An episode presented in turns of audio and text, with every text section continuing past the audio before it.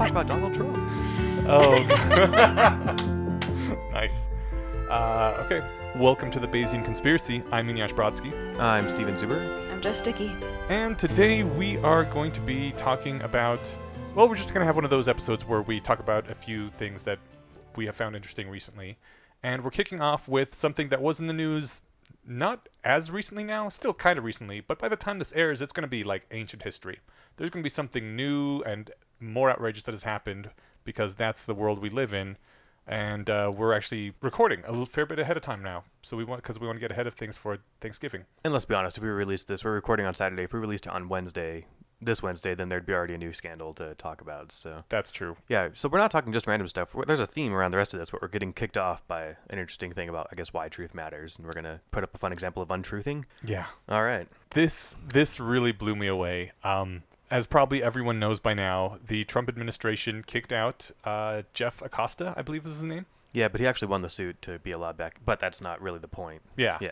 They kicked out Jeff Acosta, saying that he had like manhandled or attacked an intern or something. He's a journalist from CNN. Yes, is- he's a yeah. journalist from CNN. They were asking some questions. An intern came and tried to take the microphone away from him, and he, I don't know, didn't let her. I guess it's not like he pushed her or anything. He just held onto the microphone. And uh, the White House said, "Okay, we're revoking his press credentials. He assaulted our intern." And they released. The the thing is, this was on TV. Like everyone saw this, and if someone who didn't see it could see it very easily. You know, it was one of those things where look at how ridiculous this White House is, and if you watch any of the comedy shows, you saw footage of it. And then they said he accosted our intern and put up this doctored video footage from um, Infowars, the the conspiracy theorist guy that's been kicked off all these media platforms. So to be clear, this video was tw- this this video was tweeted out by the official Twitter handle of the press secretary of the- for the White House. Yes. Yeah, so this wasn't just supporters putting this out, which would have been egregious enough. Yeah. This was the official link from the press section of the White House saying this is why he's not allowed back. Yeah. Yeah. And the really like the crazy thing is, we know Trump lies and his White House lies blatantly, without shame. Don't acknowledge it. Don't care at all. Right? They will just say whatever they want to say. It's it's not even like lying for the most part because lying implies that you keep some some image of what the truth is in your head so you can keep your lies straight. Or- they just say whatever the fuck. Or lying at the very least is trying to to spin a narrative. You know, it, it- it could be all false presentation, but you're you're doing it with the goal of saying no, believe this instead. Then It's not even that articulate with this. It's just more like, I mean, Here's our version of the truth. Yeah, Yeah. alternate facts came around Like, in just 2016. directly. Yeah. Yeah.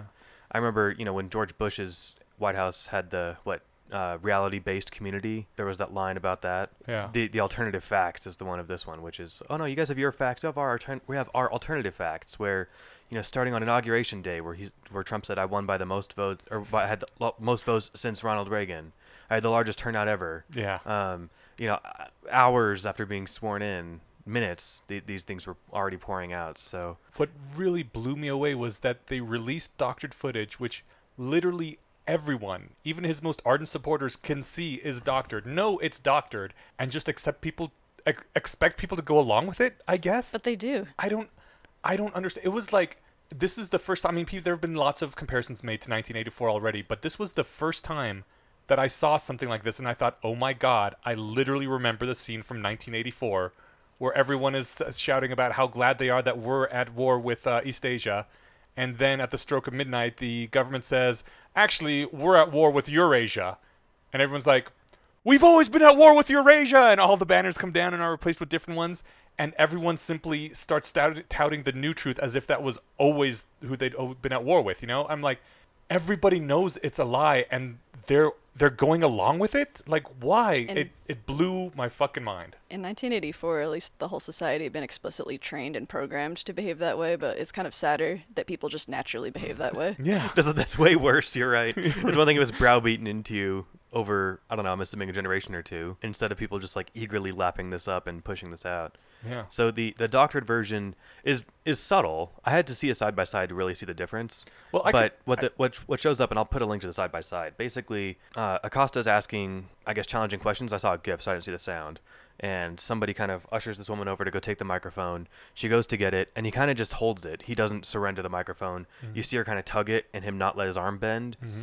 In the doctored version, there's like a jerking of his elbow when she like moves back, as if she was kind of pushed. And there's like this quick chopping motion of his other hand as if he was hitting her. Yeah, it's it's uh it's enough to yeah. It seems like it's a bad It's not It's even a- a, good doctor. yeah. It's a good doctored. Ver- it's, excuse me. Yeah, it's a bad doctoring, but it's it's also like not super egregious. It's not like oh look and here's the you know the the moment when his fist made connect you know connection with their face. Look, it's just But the weird thing is, you don't have to watch them side by side. At least I didn't, because I saw the original footage first when it first happened, and I didn't think anything of it. And then I saw the, you know, the doctored footage, and it looks convincing enough on the first pass. But like, this was not at all what was in my memory, and it was so fucking weird to see something like that. Because Yeah. I, you know, immediately I was like, "That's not what happened. How is this? How does this video exist?" I wonder if other people see the second footage and kind of just, oh, that, that's not what I remember happened. I guess I'll just update to Like, maybe. this is not what happened. I guess. I guess I just misremembered. yeah. It's oh, I didn't remember it being that harsh, huh? Yeah, it's it's a subtle enough change. Is that what I was saying? Is it's not like they changed out the, the players involved or something like that, or you know, moved the room or something. it's but- not like there's a roundhouse kick involved or something. But I mean, yeah, the thing is, I don't know. It's it's hard to not sound like a, a scaremonger or something when you're saying, "Oh, look how big a deal this is," you know, comparing it to 1984 or whatever. People will be like, "Oh, you're just you're freaking out. This is just one little GIF, whatever, you know, three second video." Mm-hmm. But I think that the you know nothing jumps straight to 11, right? It's always a crawl. And you know, for me, there was a few moments already when. At some point last year, Trump said that he had never said the whole grab him by the pussy thing, even though he admitted to it during the debates. Um, oh, that was just locker room talk. Yeah. And then yeah. later he said that never happened, and nobody bats an eye because this is already things that he says every day. Mhm. But then when he he was presenting or he was talking to the the assembly of the UN what a month ago, two months, and he had said, you know, my administration's accomplished more than any other in, in the or in history, and there's a, a collective laughter from the assembly, which since this isn't a comedy club, that's not really something that happens a lot. Yeah. And uh, when Fox News aired it, they cut the the laughter out, which is already kind of 1984y, Yeah. and that's that's already doctored in a way. Um, no, it's definitely doctored. yeah, but it but it's it's not like they uh they It's if they, if away they put, early. if they put in yeah, applause cutting, that'd be not adding. that'd be more. But that's the thing is it's it's gradations, right? So it gets oh we just cut this little part out, whatever. But uh Oh, we just inserted a few frames, whatever. yeah, so th- it's it's it's little things at a time. I mean, what really blew me about this, like all the other things were just him lying, you know? I'm used to him lying. This was putting out fake evidence and expecting everyone to ex- accept it as real. And like the fact that they're expecting us to accept this is what really and I I, don't know, did anyone? A lot of people probably are. You think that the people his like The people really on his rabid side, supporters? I think, are yeah gonna believe whatever he says. fuck. yeah, they're gonna say our version's doctored. I mean, like people read Infowars. Yeah. yeah. people are on r slash the Donald. People read Infowars. Like it's. I don't know how many of those people are just like explicit trolls. How many of them actually, you know, exist, and how many of them are actually. There's Russian got to be real tr- like true believers though. There definitely are. They're they're There out always there. are. I mean, I've already written off the people at Infowars that believe we're ruled by lizard people or whatever the fuck. You know, who they're they Well, maybe you shouldn't nuts. write them off because they probably voted for Donald Trump. well, Yeah, their votes count as much as yours, which is damn it. democracy. But like his base, if his base believes that stuff, I don't even know. I guess the other thing too is that this one was put forward by the press secretary of the United States Yeah. and not the And not, not just, just Fox someone- News, which is basically the press Mhm. secretary, but not not legally. Right. Um, Not officially. yeah.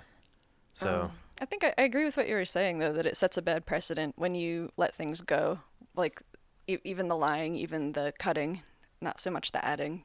You, you have to call it out, I think, every time because it will get normalized over time. When people just go, "Oh, haha," of course we just expect Donald Trump to lie about everything. It loses its impact.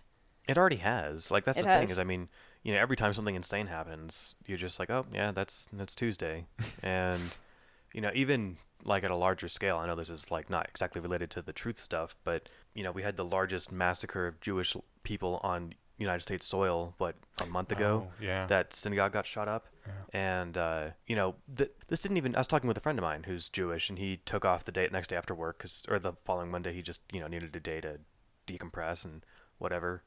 And we, we talked about it, and I think, and I totally agreed with his his stance or his what really perturbed him about this. Like this just didn't even really jar anybody. This is just like business as usual. It's just another Yeah. shooting. Yeah, and, and I mean, in in in a way, it definitely is. But the fact that we're so blasé about it, there's no. I mean, there's definitely probably local. There actually was a great local response and all that stuff. But you know, this isn't. Remember how like the world stopped and Columbine happened and Yeah. stuff. Like Oh, there's yeah. there's not just the time for that anymore. And I- nobody nobody's I think- nobody bats an eye. I was most perturbed by the fact that in two weeks later there was a, another mass shooting, and the CNN uh, intro that I saw real quick because you know I want to know what happened. Uh, the camera switches through the the anchor and he goes, "The worst mass shooting on American soil in 12 days." Like fuck. We now say yeah in a double digit number of days for that sort of shit. Yeah, we need a we need a place in Times Square where it's just like days since our last mass shooting. I was just thinking about that. somebody like has the to go by. injuries Yeah. calendar. Yeah. exactly. You have to like erase it. Yeah, it's all weird. But someone, I guess, this is gonna be a bad segue, but to push us into today's topic. yeah. So what, man? It's you know that's your version of truth. This that's their version of truth. What's what's the matter? What's the difference? Who really cares? I know we're not talking so much about truth today, but we're talking a bit tangentially. Yeah. So, you know, whatever, right? This that's let them have their their alternative facts. They're just as you know. That's have your have your real facts in quotes if that's what you care about. What do you what are you gonna say? These are not real opinions of Steven Zuber. He's just he's using air quotes left and right here. Yeah. Um, I, I say that that's bullshit. I don't know. What- Yeah, I, I guess I I don't really know what to say when I res- if if someone were to earnestly come at me with that question. Yeah. And I guess I have something more fleshed out because I've been thinking about it already. But the I once had somebody when I was a teenager. We back when I was in my days of how much fun it was to like debate the existence of God with people, Mm-hmm. and I kind of maybe moved her to think that God log- there's no logical basis for her religion. She's like, so what? Then what's the point of logic? Oh. And wow. like, okay. then I, I was kind of trapped for a while because like how do you logically persuade somebody how do you use logic to persuade somebody who's not moved by the necessity of logic Mm. and so i was like oh i guess you know you, the whole thing like you can't reason somebody into a position that they haven't reasoned themselves into Yeah. um, or reason somebody out of position Mm-hmm. but i think you're talking more fundamental than that like truth and logic you really just show them like you do care about the truth and logic of these things you know like i can imagine somebody you know oh well you know i don't really care about truth and i get by just fine it's like mm. sure you do and if you, you care about alternative facts if the vaccine that the doctor gave your baby you thought it was a measles mumps rubella vaccine but it turned out to be nothing you'd be pretty fucking pissed Right. their alternative fact of oh i just told you this what it was and charged you for it you, you obviously care about the truth. So I can lay out a billion instances where you care about the truth, and you can't. So then you, it's up to you to defend why these few instances you're willing to say, "Oh, truth doesn't matter. I'm going to wave it away." Yeah. So well, it's motivated reasoning. yeah, You really want to believe in your religion, yeah. so and, you'll say anything to defend it. and if your religion is your political party or your your favorite alternative therapy or something, Yeah, then your beliefs about climate change. yeah, So that that doesn't actually bring me to this next post, but I swear that these are related. Uh, once we get to it, uh, at lesswrong.com, Sailor Vulcan, uh, Vulcan, Sailor Vulcan posted, "No, really, why aren't rationalists winning?" And I believe this is the same Sailor Vulcan that uh, comments sometimes at our subreddit slash the ba- r slash the Bayesian conspiracy. And uh, because Sailor Vulcan has asked this before on our subreddit as well too, the um, they say that when others win in places where we fail, it makes sense to ask how, what skills or knowledge they have that we don't, and how might we obtain them. To say this came up before, didn't we cover this before in an episode? The why aren't rationalists winning thing. we talked about it a bit. In fact, this this quote here is right after they they point out what our kind of argument was on the podcast. that, Okay. Um, we had we had put forward. I don't know if it was our official conclusion or kind of our just throwing our hands up and suggesting this. It sounded like more of a thing that was come up with on the fly. Yeah. Okay. So we, um, I guess first of all we should talk about what we mean by winning. But before that, I wanted to this this this quote that you just put out was right after they had said that our position, or at least the argument we made on the show, was uh, that Wasn't it that like winning relative to past you? that's right, or yeah, it, it bumps you up a certain amount. Mhm. Um, you know, it can give you an extra twenty points of, of success or whatever whatever I- your metric is. I believe we brought Um, up the example of someone who was uh, living in a developing country somewhere, and said that after learning the rationalism thing, he just noticed huge increases in life, uh, life outcomes because nobody else was thinking in those terms, and they were failing at a lot of things that are pretty basic once you have some, you know, standard structural thought patterns down. He said if the entire society was structured like this, I could see how things would be much better. But you know, for himself, he was doing a lot better. I don't remember that actually. I just remembered that our, our kind of vague answer of saying that it, it could give you a bit of a boost relative to your your starting position, Mm-hmm. and this thing here was a was a response to our kind of cop out there that Sailor Mhm. Vulcan called out that, um, look, it's it's not to say you get a little bit of a boost. You if you're getting anything, you need to be able to say yeah, Like, why aren't rationalists the leaders of industry? And yeah, or or better yet, like if if if you're a rationalist and I'm not, or rather say if you started from a higher place than I did, mm-hmm. I could still ask, why are you doing better? If I have the tools that rationality gives me, I should have those capabilities. Yeah, Yeah. the ability to actually break it down and systemize it and do it yourself. Yeah. So, so winning here is achieving your goals. Yeah. We've talked about instrumental and epistemic rationality before, which I've also argued are kind of the same thing. But the idea that you, epistemic rationality is using all of your, your awesome rationality skills and, and background con- uh, concepts from science and the scientific method to arrive at accurate beliefs, get a map that reflects the territory. yeah, And instrumental rationality is getting to where you go, where you want to go, and achieving your goals yeah, and you use the truth to do that. Unless some people would argue that you use, you know, phony truths to do that, if that's what helps. yeah. Um, I In think some people who argue in favor of like the mysticism or uh, magic would, would say, look, it's not so much about epistemic rationality; it's about getting to my goals, whether I have to lie to myself or not. Uh, I think it's still the same thing. I mean, uh, talking about why does Donald Trump keep winning, for example, even though he's uh, baffling social scientists and psychologists, but um, whether it's intuitive on his part or not, like maybe he actually does have some kind of systemized understanding of how psychology works, and he, he's manipulating that, or maybe it's intuition. Maybe he's just really good at that naturally. But it's still because because of a truth about social science, about psychology, that he's winning. I would not call him a rationalist in any sense, though. Not even an instrumental one, really, because it's hard. I, I don't know enough about his full biography to give an account, but like I, I couldn't say that you, you're you're winning a lot if you've declared, if you've declared bankruptcy, you know, eight times on, you know, if you've had so many failed businesses, all of your businesses would flourish. Or you could say you're winning because look, I've fucked up a hundred or a dozen times, and yet I'm still making money. Yeah, it Right, didn't affect right. him. So I th- uh, Sailor Vulcan says uh, rationalists are very good at epistemic rationality, but there's this thing that we've been referring to as instrumental rationality, which we're not so good at. I wouldn't say it's just one thing, though. Instrumental rationality seems like many different arts that we're all lumping together. And I'm Um, I, I disagree that instrumental rationality is different arts lumped together. I feel like it's just applying epistemic rationality to a variety of applicable problems. Like, I don't think that there's different arts of self help or of, you know, improving a business. It's all just applying rationality to whatever you're trying to do. I think certainly that applying rationality to what you're trying to do increases how how likely you are to do good at those things because you have a more accurate understanding of how things work. But I really like when I say I wouldn't consider Donald Trump a rationalist, I think in large part that's because he doesn't seem to care about the truth or having an accurate picture in his mind of how the world really works. And no matter how instrumentally successful he is at his goals, I still wouldn't call him a rationalist. So I think a large part of what rationality is is the focus on epis- um, is it epistemicism? epistemology. Epistemology, yeah. The the you know actual trying to figure out the truth part, yeah. which is less instrumental, really. And I think I think you guys are kind of conflating, or I, I, I don't know how much time we'd burn tabooing uh, rationality here, but um, the word rationality. Yeah. But the like I could call it truth seeking. yeah, so so truth seeking is different than winning slash doing your goals. So like epistemic rationality, there are facts to be known about what steps you can take to win, and then there's like doing those things, right? Um, so, I mean, imagine how useless Contessa's power would be in Worm if she saw the path to victory but couldn't do any of those things, right? So it's like I see all the steps It's I just have. Acrasia. Yeah. so she's just got like this awesome Acrasia power where she can see how to win but can't actually do any of it. Well, I mean, what Um, good is it to know, you know, exactly how you should swing a bat in order to hit a ball to get a home run if you don't have the physical still nece- skill necessary to actually swing the bat that way? Yeah, so that, that that would mean that you'd have to train up a whole different thing, right? Right. Actually swinging the bat. So I think that's that's sort of what people are talking about with the different. Uh, Mm, I, I still think it's the same. You're still applying the same epistemic rules. It, it's just you, you do have to do this separate thing of you know achieving the bat swinging skill, but like I don't I don't think that you combine them together and now it is a new skill.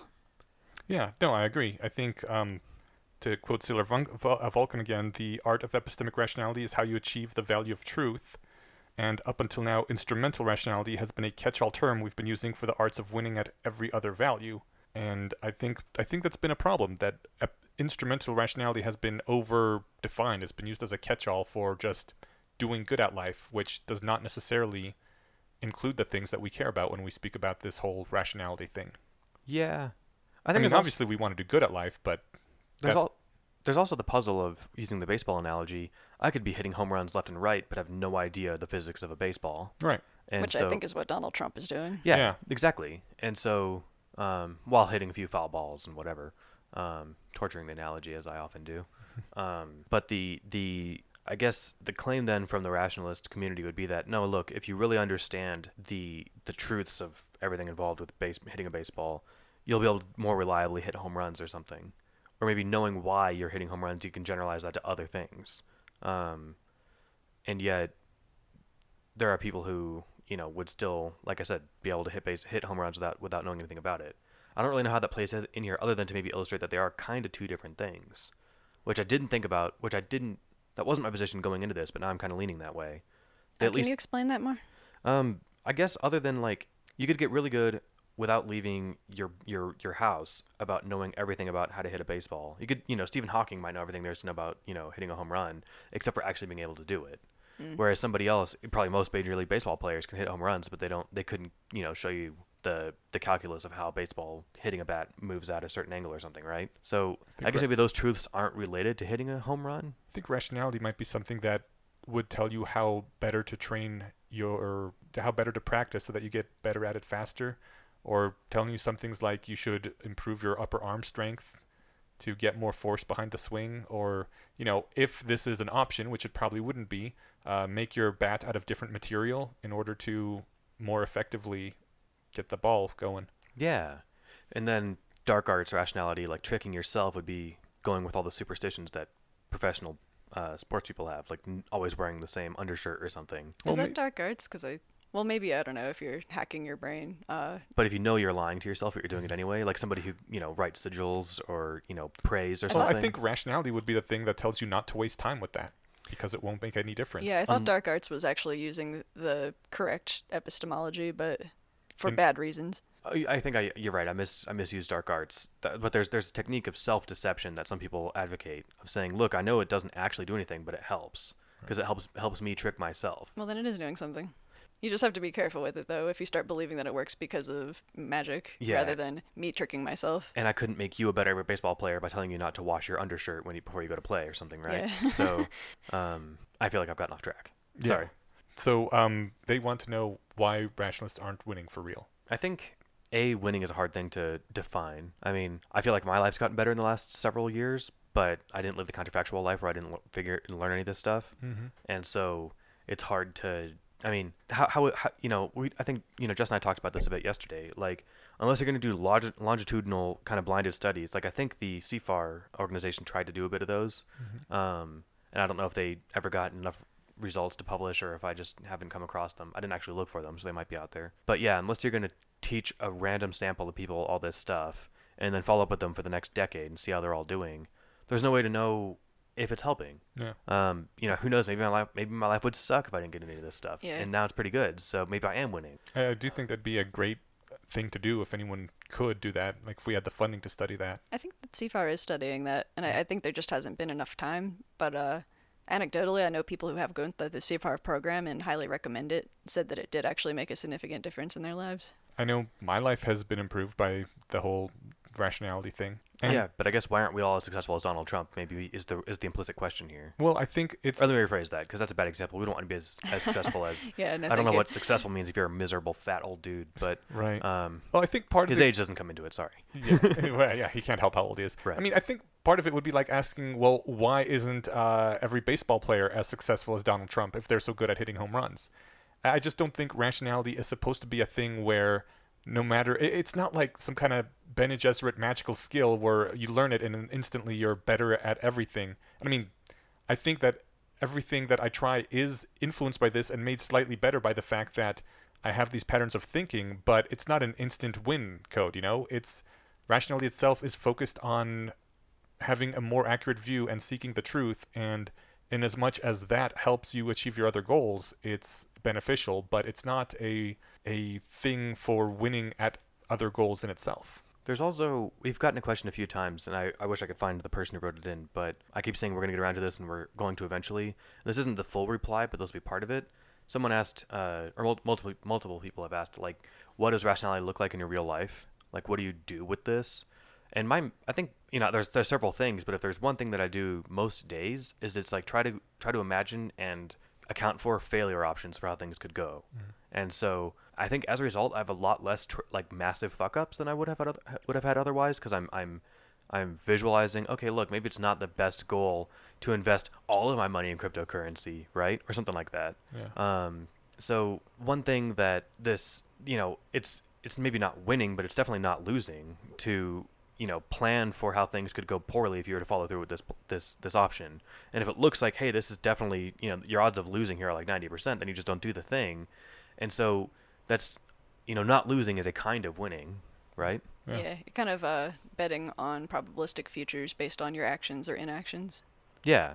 In fact, I think Sailor Vulcan gets into that too with betting markets and stuff. Mhm. Um, a yeah, little although bit. that's more talking about just winning money by betting on outcomes, not That's betting true. on what your actions are.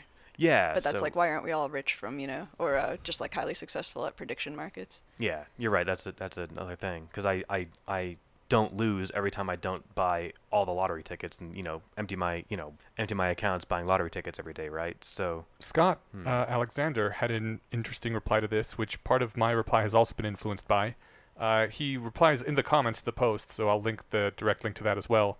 That it was wrong to ever focus on individual winning and we should drop the slogan. He says that if you are good at knowing what is true, then you can be good at knowing what is true about the best thing to do in a certain situation, which means you can be more successful than other people, which is, you know, probably where this rationalist should win idea got its real legs. Sa- he says, I can't deny this makes sense. I can just point out that it doesn't resemble reality. Oh, you have a thing in here? I threw in one because we already brought up the example and Scott Alexander did too that uh, Donald Trump continues to be more successful than every cognitive scientist and psychologist in the world combined, and this is, this sort of thing seems to happen so consistently that I can no longer dismiss it as a fluke. He, he I just wanted to give us credit for thinking of the same pu- or he, he thought of the same kind of not even wild card, just like this phenomena that we were discussing. Yeah, so So- they're not necessarily correlated.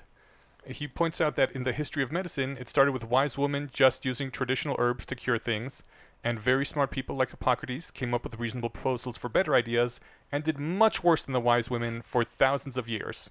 And a lot of people died, but eventually things got better. And personally, I would not draw the line at Hippocrates because I he still didn't use the scientific method. There that that was basically just a different version of you know superstition, in my opinion. I can see why someone who's taken the Hippocratic oath might be might come to Hippocrates, but Right. yeah, But- I think anything done pre-science is like kind of not really fair. But even so, the scientific I don't remember who pointed this out, but the scientific method was invented over two centuries ago, and well, uh, Over it- two centuries before we, before we started washing our hands. Yes, Yeah. right. It took.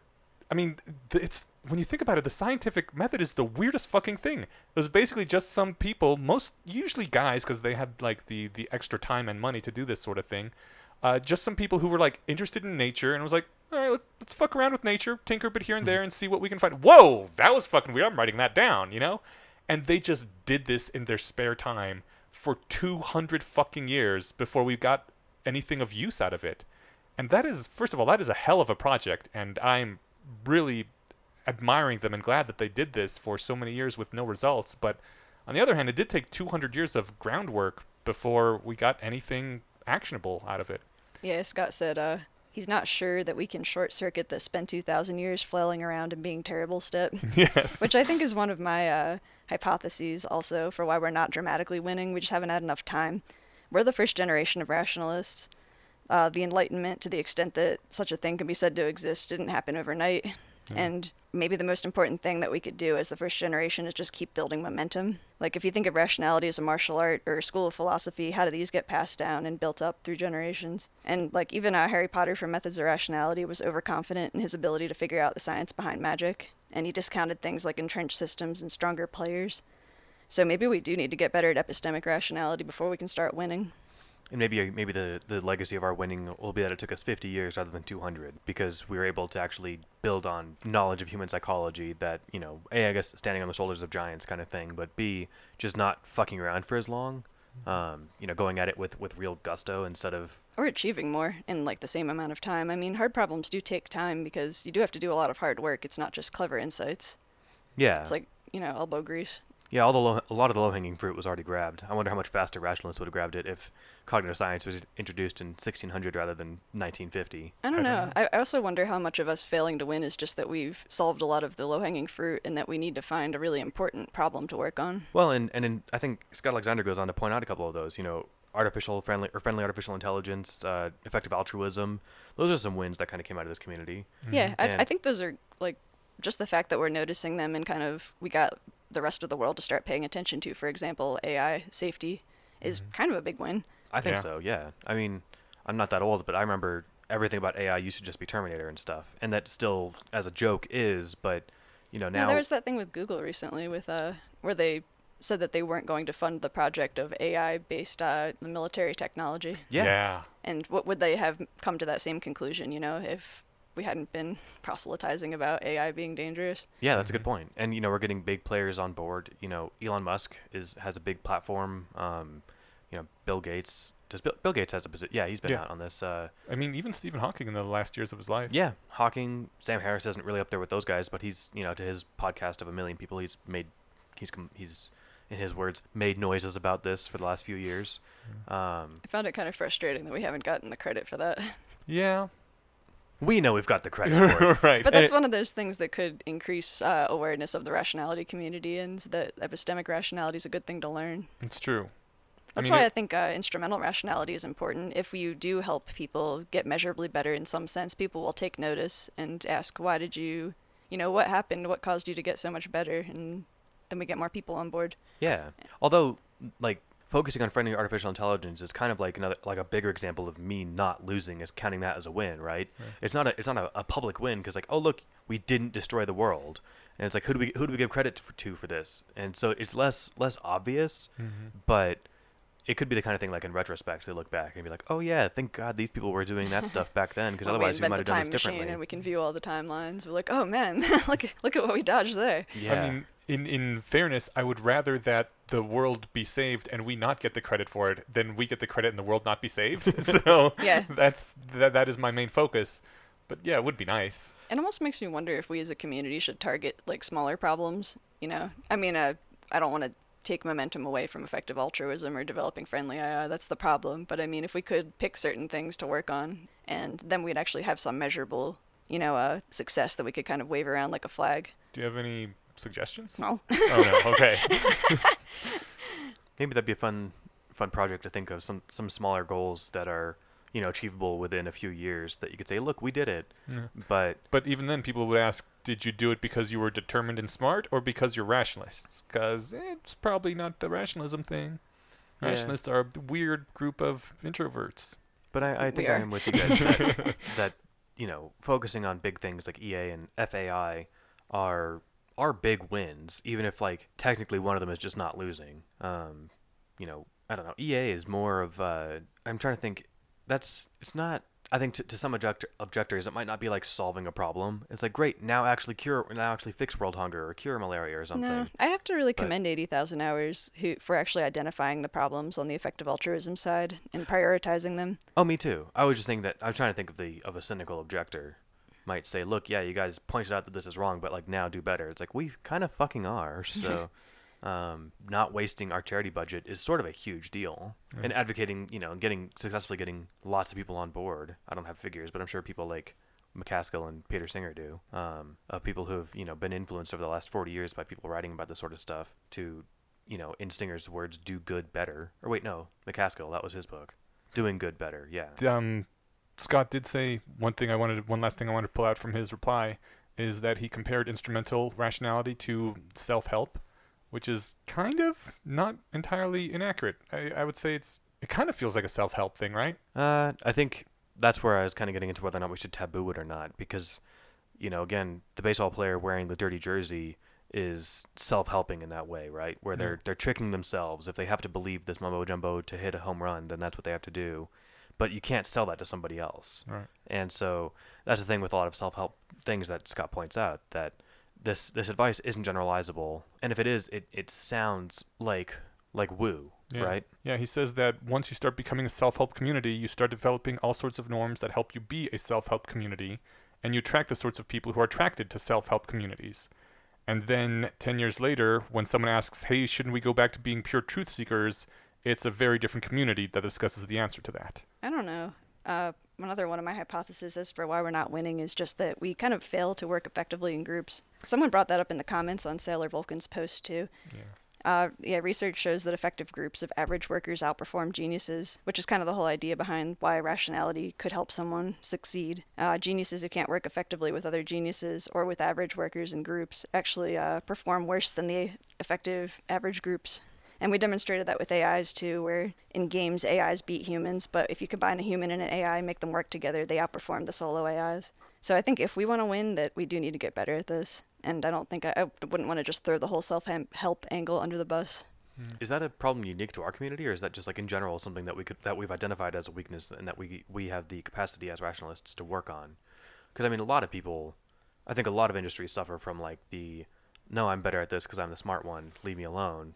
Yeah. Uh, you know, coordination is classically an incredibly hard problem and you know people have been trying to solve it for millennia i think we might be a little worse than most groups at trying to solve it though because we're We're more lots of introverted thing-oriented people. yeah we're more introverted than than the norm and we're more like Well, we have a lot of geniuses, and we have a lot of people that work solo yeah and don't like to work in groups. And I think a lot of that comes from maybe the atheist community, uh, people that have deconverted from group thinky type uh, groups Yeah. are just naturally suspicious of wanting to, you know, do team building and and form a community that's kind of church-like.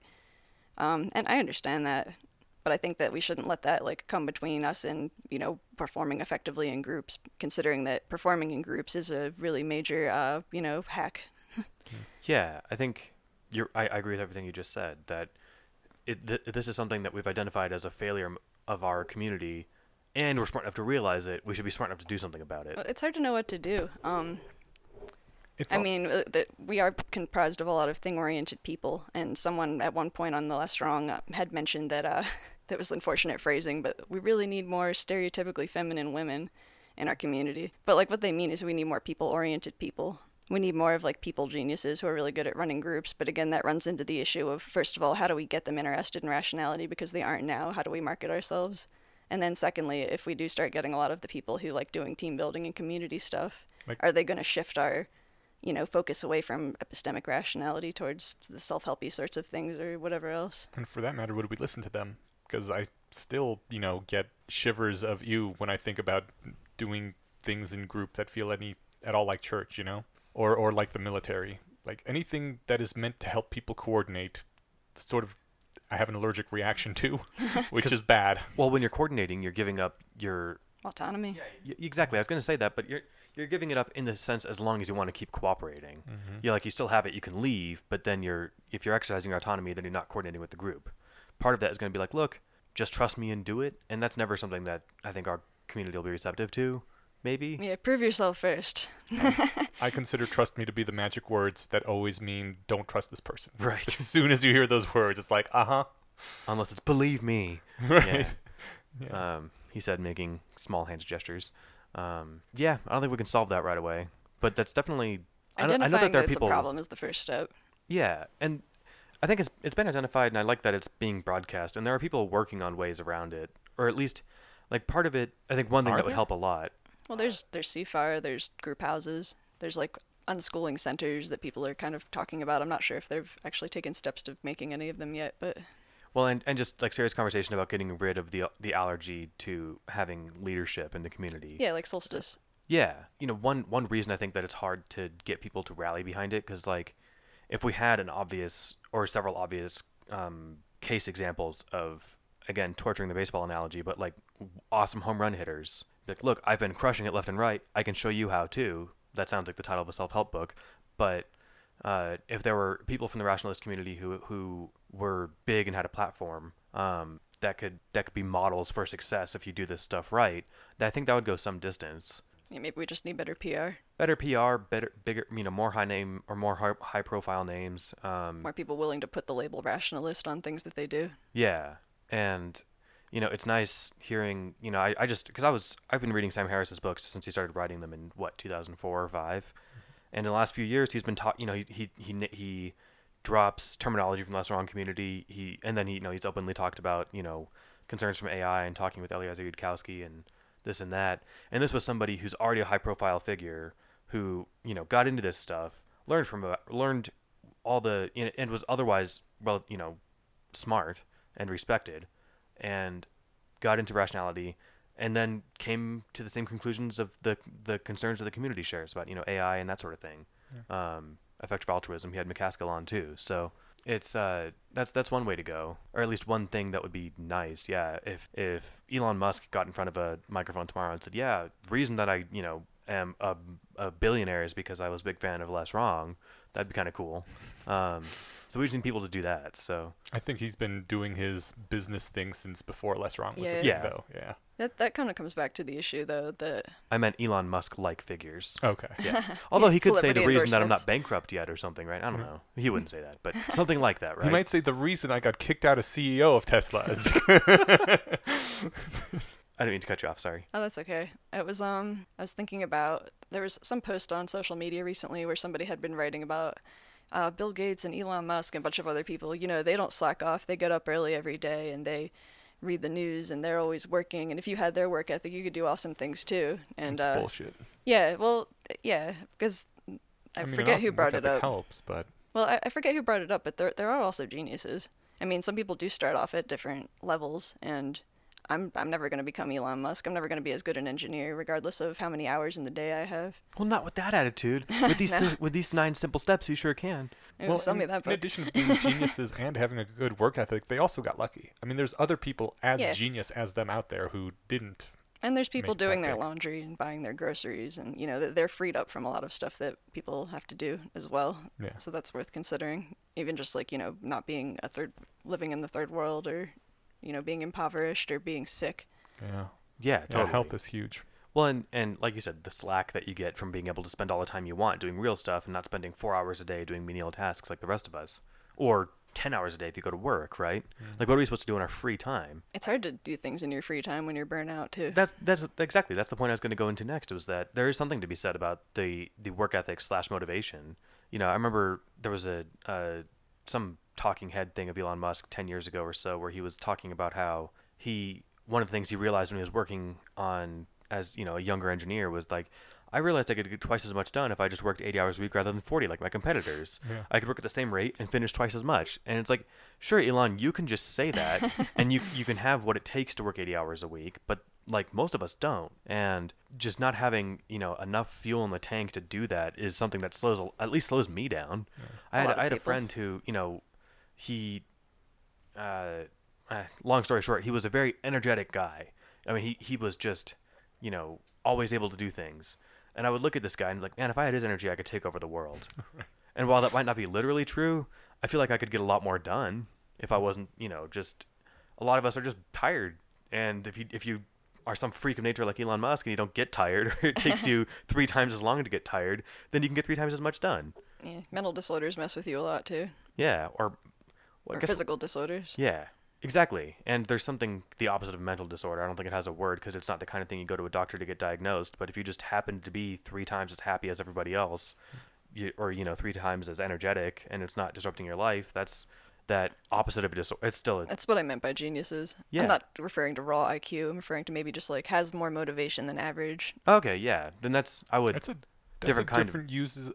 That's a definition of the f- term genius that I think is very un. Um, Well, it's just for lack of a better word. I don't know what, what else you would use to describe someone that has the opposite of a mental disorder, like what you were saying. lucky sons of bitches maybe Like, uh, genetically gifted or L sobs. We can just call them that. No.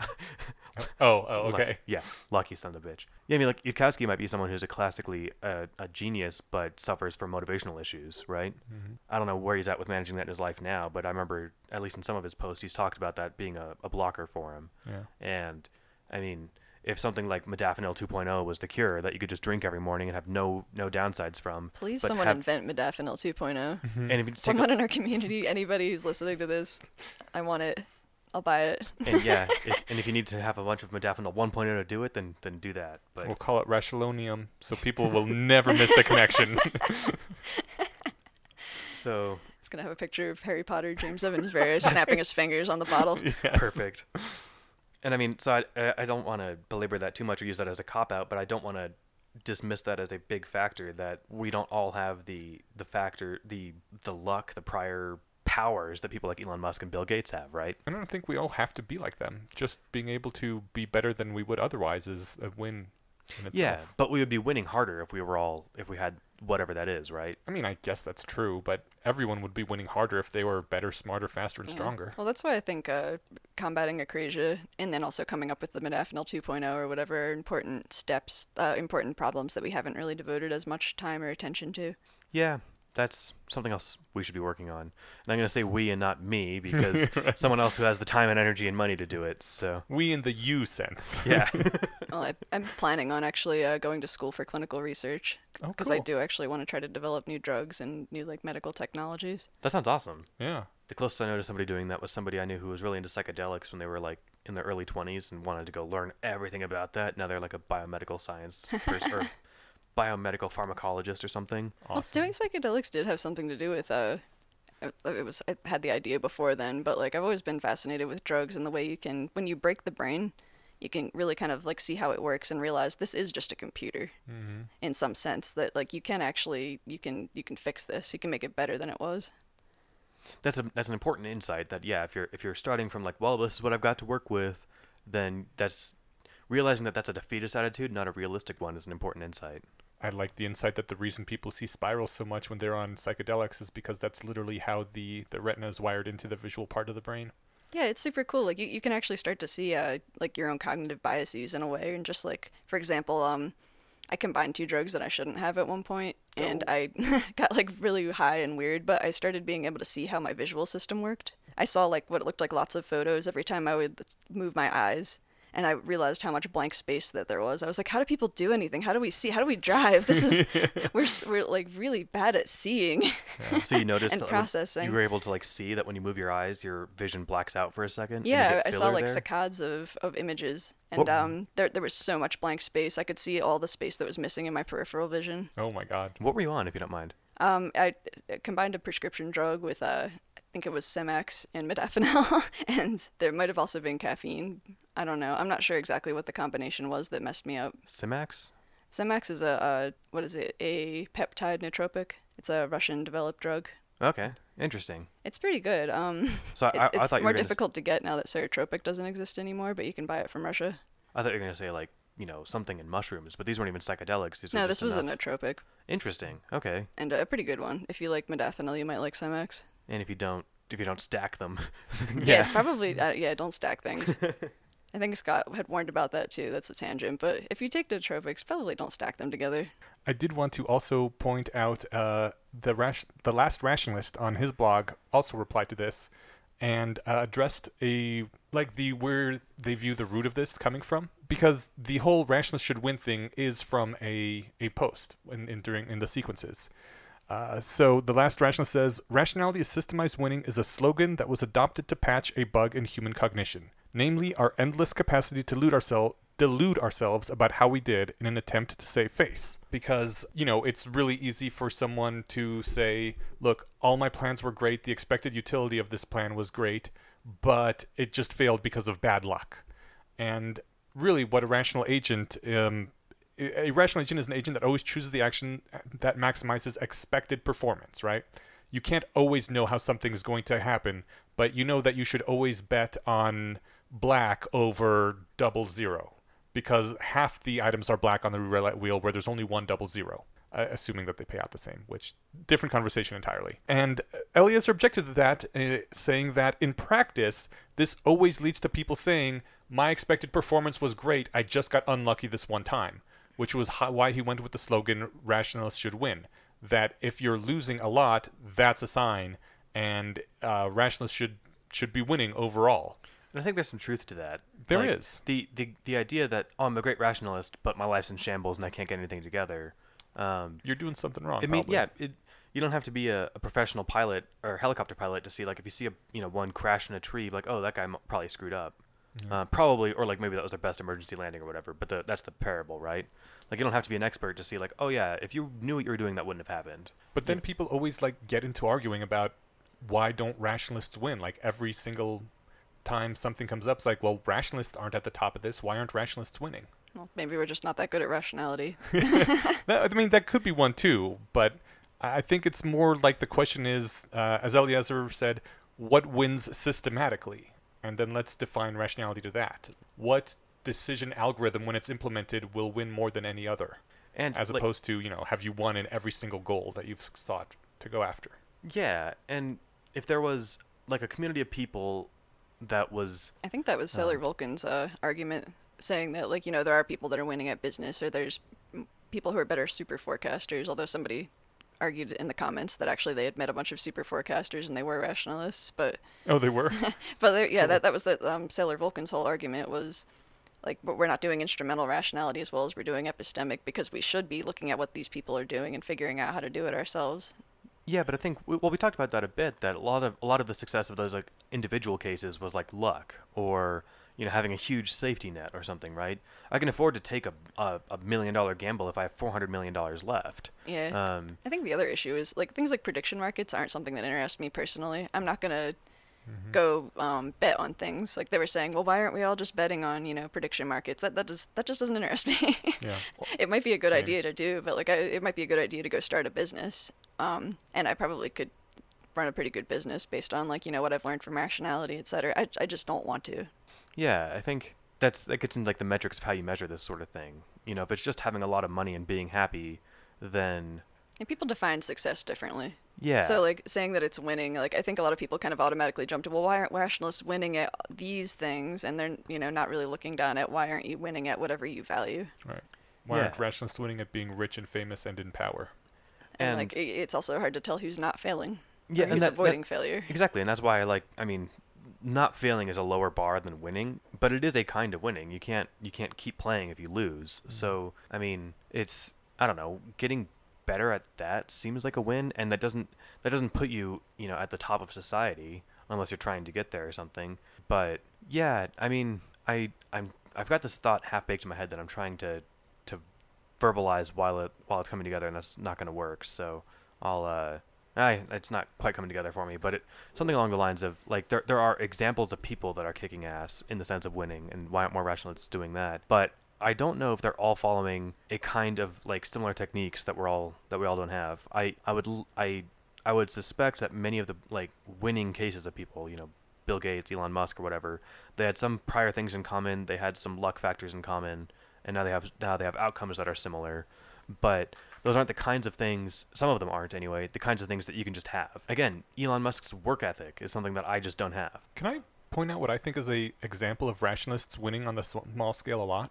Totally. Please do. Okay, uh, boot camps. Because right now, absolutely everybody goes to college, which is, you know, driving the price of college up insanely high and also leaving all these people with tons of debt. And they've gone through four years of schooling, which is sometimes spending a lot of time and money on things they don't necessarily need.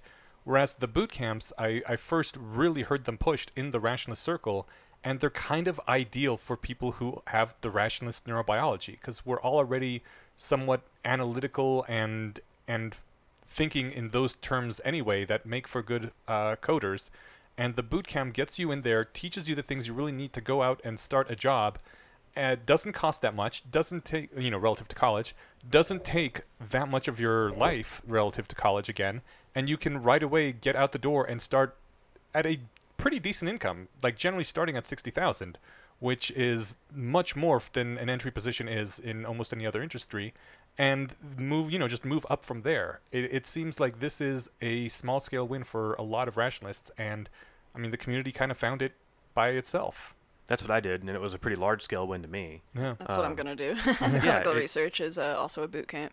What is? The clinical research Oh, uh, program is a boot camp as well. And I think that's the way to go. Maybe you know, so it's one of those just kind of identifying a failure mode in the way that things are usually done, and saying, "Nah, fuck that. What's a better way to do it?"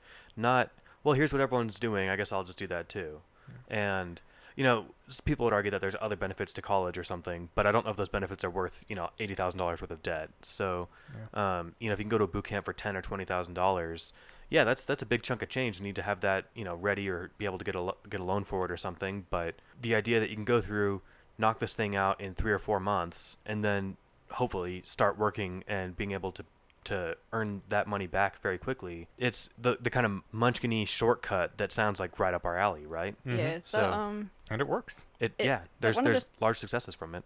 one of the things that I also think boot camps have over traditional schooling is that there's a goal at the end of it. Like if you're going to a coding boot camp, you're being specifically trained to work. The reason that people want to hire people who come out of boot camps is because they know that they've been specifically trained on like Python or whatever they need, uh, clinical research. Um, Yeah, and school, you know, if you go to a four-year college, uh, you do learn a lot of other stuff, and that's cool. It's great for personal development. Um, but it, you don't come out of college necessarily trained to go right into a career. I've, I wasn't at all. I got an art degree. I wasn't trained to be an artist. I had to teach myself how to be an artist. They didn't teach you anything about pricing or about getting clients or about marketing yourself. It was like, it, uh, it was terrible. Whereas in a boot camp, they do teach those things. I I don't, I don't know about art boot camps, but in the I don't coding think boot there camp is I an went art to, boot camp, but I feel like there should be. There, there, You there- could That's an start an art untapped boot market. camp. there you go. Ah, I don't want to run a business though. but I mean, part of what they do, less so at the boot camp I went to, but more at others, they do focus on resume development and practicing interviews and like, here's how to get a job because that's what you're here for. yeah. You're not you're not here to learn the fundamentals of computer science and learn, you know, the history how, how to write how to, how to of the computer. yeah, the history of the computer. You know, here's you know the the long definition of a Turing machine. Here's Ada Lovelace's birthday. Like you're not here to memorize a bunch of. I don't know if it's that trivial, but like a lot I of other classes are. You look at you look at dates of famous scientists or something, right? So none of that bullshit in a boot camp. They, but what they you're in there to get a job, and the boot camp looks good if a lot of the graduates get high paying jobs. So they want you to do that. It's one of those great reciprocal relationships where what makes them look good and what they want is also great for you. College, I think, is less focused on that because it's it's a great it's a prime example of a lost purpose. I do have one final quote from uh, this from the last rationalist reply. It's kind of a long one though. If you guys want to let me, okay. Um, the so this is in reply to Eliezer saying that rationality is more li- like systematized winning. Last rationalist says systemized winning is not an actionable definition. Most domains already have field-specific knowledge on how to win, and in aggregate, these organized practices are called society. The most powerful engine of systemized winning developed thus far is civilization. Most people trying to explain the value of rationality assume that there is such a thing as instrumental rationality, methods to systematically win over and above the usual practices of civilization. If someone asks, Look, if I go to college and get my degree, and I go start a traditional family with four kids, and I make 120k a year and vote for my favorite political party, and the decades pass and I get old, but I'm doing pretty damn well by historical human standards, just by doing everything society would like me to do, what use do I have for your rationality? Why should I change any of my actions from the societal default? You must have an answer for them. Saying rationality is system- systematized winning is ridiculous. It ignores that systematized winning is the default. You need to do more than that to be attractive.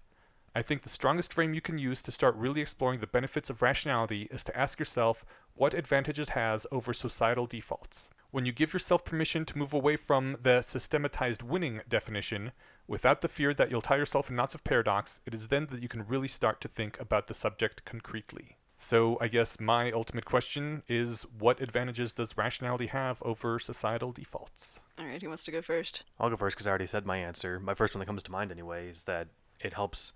It's the art of not losing. I think there's a post related to this. There definitely is a post related to this that uh, not sucking is more generic than like six like than being great at what you do. Um, but just the the ability to identify weaknesses in your plans and in your uh, your steps is immeasurably valuable. I think that that I mean there are probably definitely other avenues that teach that sort of thing, but it's one thing that I've noticed from it. I when I think about how am I going to address this problem, I have inner dialogues that I ask myself questions like, what if this happens? How do, what you know? Are you sure it's, you're not just thinking about it, you know, because it makes you feel good? All of the the ways that you know whether it's it's a failure mode of just like making a wrong bet or uh, whether that's like buying a bad lottery ticket or running a red light or something, or just uh, falling into the trap of believing something because it feels good or you know slipping into a, a bias or something like that right? It gives me i keep picturing bumpers like when you're bowling. You know putting up those bumpers doesn't make you hit strikes but it, it keeps your ball on the track and you're going to hit a pin right whereas otherwise it could go off at any point on the track that's a really bad analogy but that's what i've been picturing this whole time That, that works. Um, That's a good analogy. so yeah, for for me, I would say that it, it trains you on how to inflate those little bumpers that they use to keep the bowling ball on the track.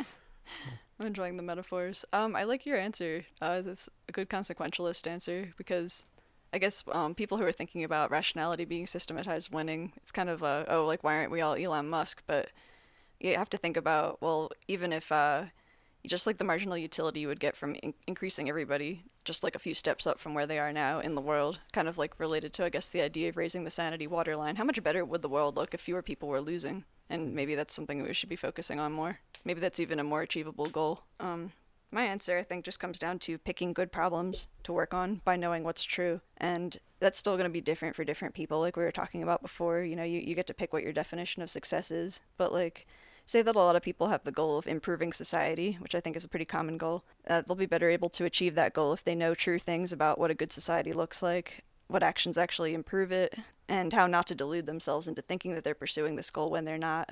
If they have that knowledge, they'll do better at improving society than they would if they went with the societal defaults.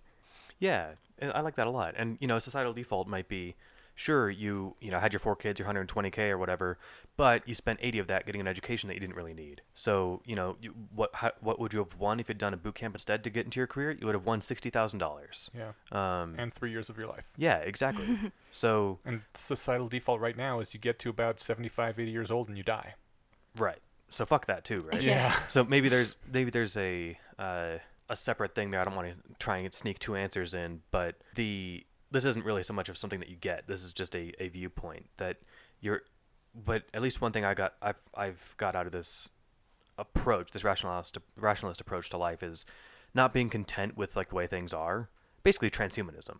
Um, I was already into that before this, but it was a it was the best defense I've come across with the whole thing, and the idea that and transhumanism for well, I guess transhumanism in for people, but the, for society as well, for for the world. You can look at this and say, no, we can do better, rather than say, how can I make what they're you know you can build better mousetraps rather than, uh, or you can figure out other ways to solve the mouse problem than just build better mousetraps. Is maybe the analogy. The the skill set to say, no, I'm going to start from scratch, or what's what's another Let's ra- make everybody Elon Musk right. That's with that's that's better drugs or exactly. with, uh, you know, uh, genetic engineering. Yeah, rather than teach everyone to just do what they can with what they've got, we could say no, we can give you more, right? Just just the ability to do more start from scratch questions. Of course, delivering on those is, is something that we need to start doing, but uh, I think it's valuable to at least say no. I think we need more time, we, honestly. we need more time. and we need more members. But you know, imagine like if all the, the the progress in transportation had just been building faster trains, and nobody thought about building planes, right? Like this this is the kind of thing that's like no, we can we can build planes too, and I'm hoping my metaphor is just landing because I don't know how to elaborate. Yeah, no, on you have it, to be able to pick good goals. Right. Like And- uh, do what 80,000 hours is doing and uh, okay, like let's actually assign people the career of identify priorities. Yeah, no, totally. All right, Oh. what's your secret answer, Eneasz? Uh, so my secret answer is kind of, it's very related to your guys' answer. Uh, in part being that um, lots of times, okay, so th- what what people really want is to be right, right? Uh, and society has a lot of defaults, and you, f- if you follow them, generally you'll be okay. But there's a lot of ways for people to fool themselves into thinking they're right, and for society to fool itself into thinking that things are going just fine when they really aren't. And I think rationality is the the art of noticing when you're wrong and allowing your yourself to be made right by the facts of the world instead of trying to argue vehemently that you're actually right and you were right all along or that society is just fine and there's no problem with AI and you guys are all, you know, crazy chicken little sky is falling type of people. It's it's the practice of really looking at things and updating yourself when the evidence is against you. Uh, so I think it comes back to the whole truth-seeking aspect of things, not trying to deny how things actually are and changing changing yourself, being proven right by changing yourself so that you now have the right position as opposed to arguing that things were right all along. And I think that society has a lot of problems with that too. That saying no, we're fine. You know, America's the greatest, or we don't have any problem with mm-hmm. this drug use or Or whatever. my, my facts are the right facts. yeah, yeah, exactly. Or my facts are just as good as yours. Right. Yeah. The the actually evaluating facts and being able to say I these facts are right and these so-called facts are wrong. And there's already an enterprise that does that, but one of the po- one of the less wrong posts we might talk about if there's time today deliberates on that a bit. That like science already tries to do that, right? Mhm. And scientists try to do that as people. Mm-hmm. And yet it's possible to be a scientist with a PhD and a job and everything and still think the Earth is 10,000 years old. Should we segue right into the less wrong posts then? If you're if you're ready. I mean, that was a great segue, but uh, I'm done here. But do you guys have other things to say as well? Now let's move on. No, Okay. I, I think that was a good uh good segue. Okay, cool. So that brings us directly into our less wrong post section of the show. Okay, our two less wrong posts this month or this episode were some claims are just too extraordinary and outside the laboratory. Stephen, you were just talking about outside the laboratory, but let's start with some claims are just too extraordinary because chronologically that one came first. Totally. Okay, cool. Um, so some claims are just too or- extraordinary. Okay, is a post about the nature of evidence and how it relates to extraordinary claims. And sort of a defense a defense of the hubris of science. Yes, Yeah, if you want to call it hubris. Rather defending that what science is isn't hubris. exactly. The post basically says that some claims are really absolutely extraordinary. It starts off with a quote from Thomas Jefferson, who says, I would sooner believe that two Yankee professors would lie than that stones would fall from heaven. Uh, and that was his uh, take on meteors. uh, and the the post points out that there is a a method of getting to the truth that is optimized for weeding out false claims, and so it counts as extraordinary evidence and can thus substantiate extraordinary claims like rocks fall out of the sky. The quote that I pulled from this is A replicated scientific report is a special kind of extraordinary claim, designed by the surrounding process to be more extraordinary evidence than simple verbal claims. It is more extraordinary evidence because the surrounding process, and I would place a far greater premium on replication than on peer reviews, by the way, is constructed to deny entrance to claims that are in fact false.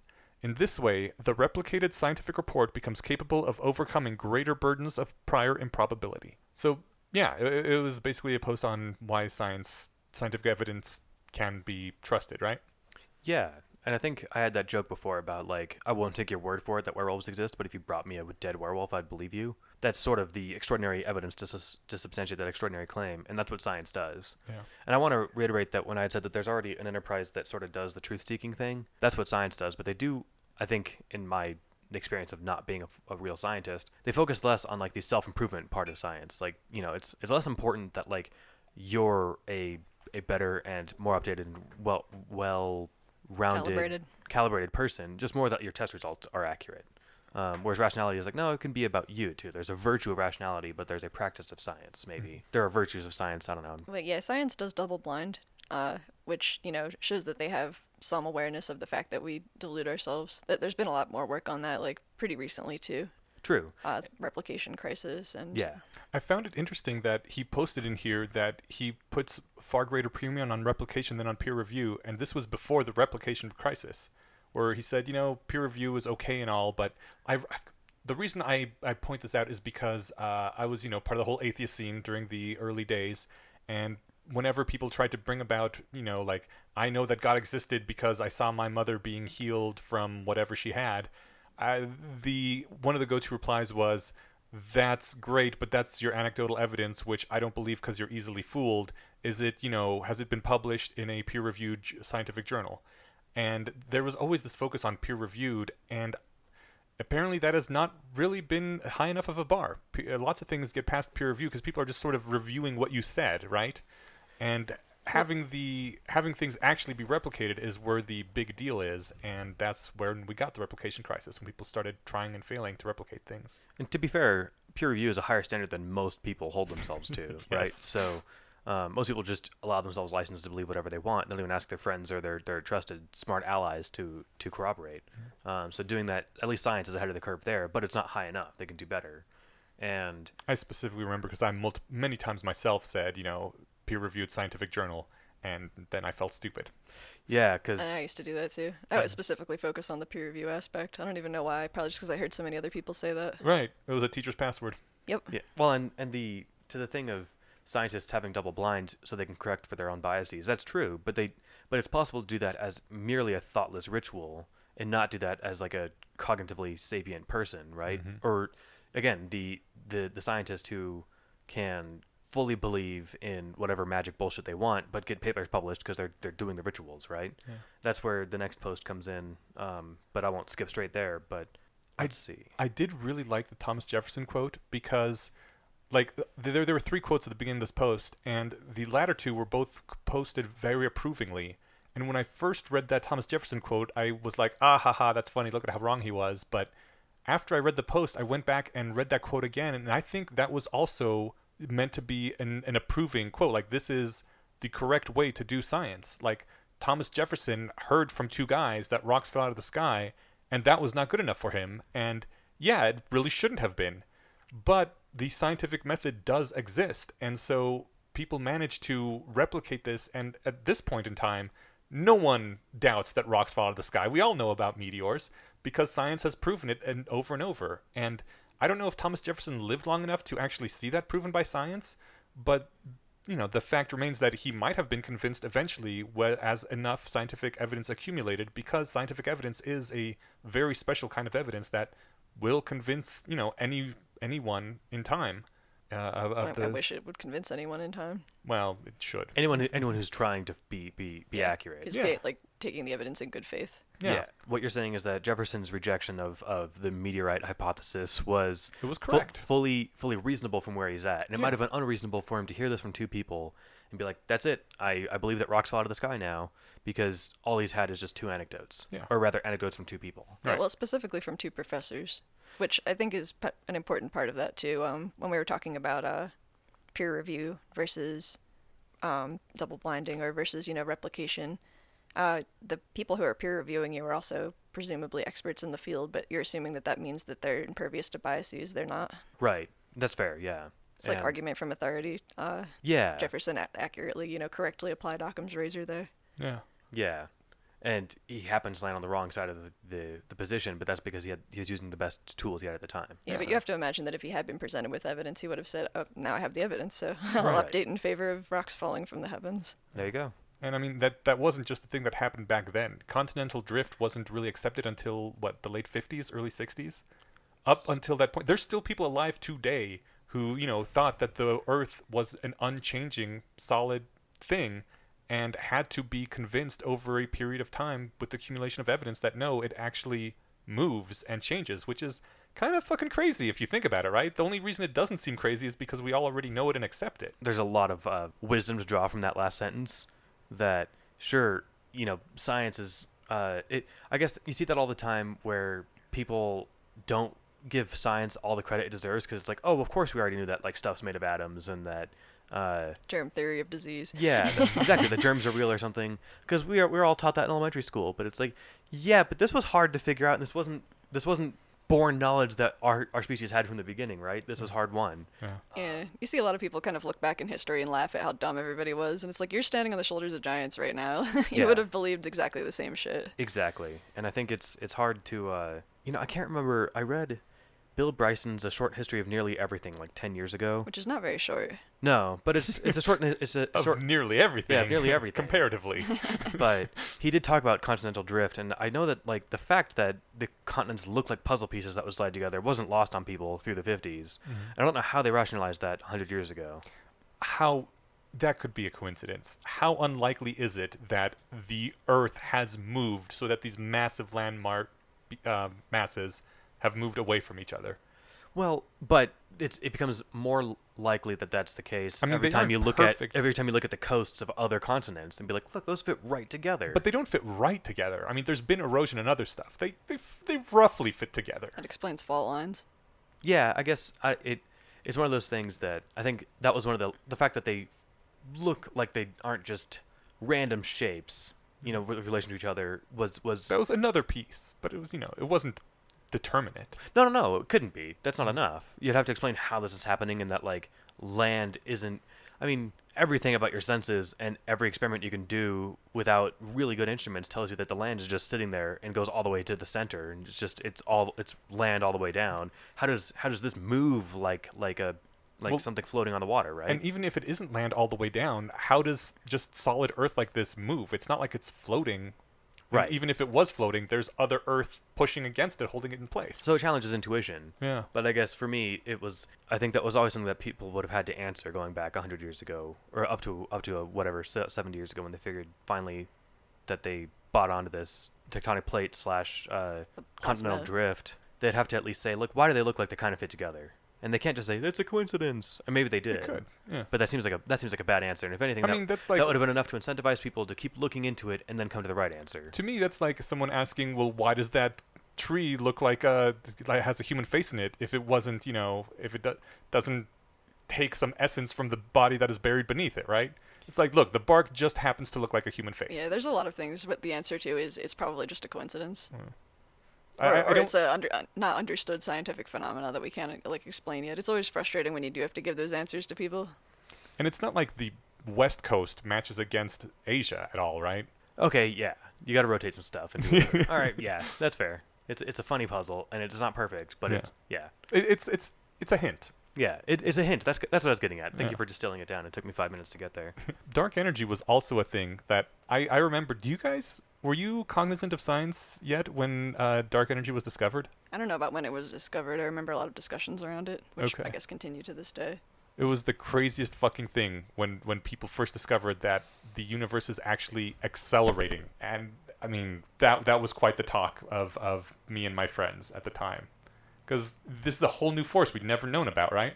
I remember the buzz in discussed at least in historical context in books by like Tyson and Hawking and stuff. Um, But none of us doubted it when we heard it. well, this actually kind of brings me back to like I have this thought about the argument from authority that. Um, and I think actually, I think I brought this up on the podcast and received flack for it. Now that I think about it, maybe this was a blog post back when Do I had it a again. blog. yeah. Um, that if Stephen Hawking says dark energy is real and here's why, I am fully justified in just believing him because he's an authority on it. Mm-hmm. What what would be wrong for me to say is that it's true because he said it.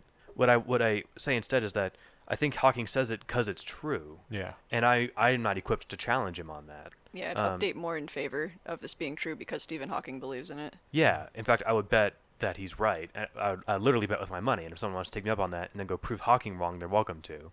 Um, so it's sort of just there's this because this was like one of those things that uh, you get a lot of easy practice at arguing with religious people in your teens. If you say, "Oh well, you know the the sci- science says that the you know," you say you tell somebody. Uh, a religious creationist that you're wrong that the earth is 10,000 years old. And they say, well, you just believe that it's 14 billion years old because your scientists say it's 14 billion years old. Why do you believe them? That's an argument from authority, too. You're claiming I'm being using an argument from authority just believing my favorite book. But it's a different kind of belief in authority. Yeah. It's, It's like- because one one has extraordinary evidence behind it. Right. They have this prestige that your book doesn't. And if they were, if there was um, some big update in the community of the, you know, in the next 50 years, they discover something, you know, another weird force of nature or whatever. And it's like, holy shit, guys, the universe is probably closer to 50 billion years old. Then I'm going to start believing that. It'd be weird of me to stick with the, with the Eld science of 1990 that said the universe is 14 billion years old, right? Mhm. So there's there's a difference there in that it's flexible to the current consensus, and that consensus has huge incentives to be pushed more and more towards accuracy. Yeah, that's another, you know, uh, argument you can give to the person who says, "Well, you're just believing in your authorities." It's like, well, science isn't dogma. Right? Yeah, that's that's never been good enough for them either. If they were, we would have we would still be sitting on Aristotle's shoulders rather than on Newton's and Einstein's, right? Yeah. So There's a reason that this that this evidence is accepted more highly than just someone's word. and it's just the bizarre irony of having that argument online of Yeah. like, look, we're having this conversation at like the speed of light, and one of us Science works. Like Yeah. we have mm-hmm. shot rockets into space. We've cured diseases. Like you know, what has the Catholic Church done? We have absolutely not shot ro- rockets into space because the Earth is flat. And this is all a conspiracy. I see. touche, sir. Walks away quickly. So uh, it ends with the question: What about journals that came to publish replicated res- reports of ESP? So extra sensory phenomena is that what that stands for? It's been a long time. So I know what ESP is. I just remember if I knew the acronym. That's the idea that like I can read your thoughts, Yeah. or Or you uh, can push things over with your brain. or detect a tragedy on the other side of the world with a disturbance in the force or something. Right. Um, It's like remote viewing. yeah. something. All all the weird stuff that people are supposedly able to do in their heads.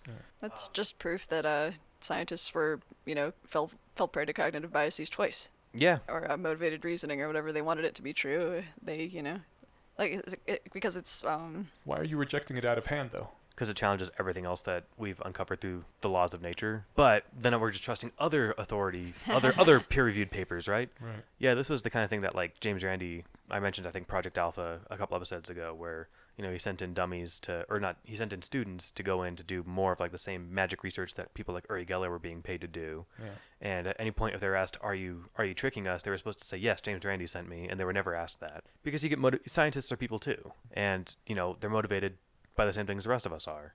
Um, it'd be great if they were just like these super smart robots that were giving us, you know, just pushing out truth every time, but they're they're ans- asking their own questions and trying to answer them themselves. And the other problem I think with peer review is that like you could you could get a peer reviewed creationist journal and I'm sure they exist Right. where a bunch of other deluded morons come together and say and you know nod their heads and say there, yes there actually are peer-reviewed ESP journals. yeah.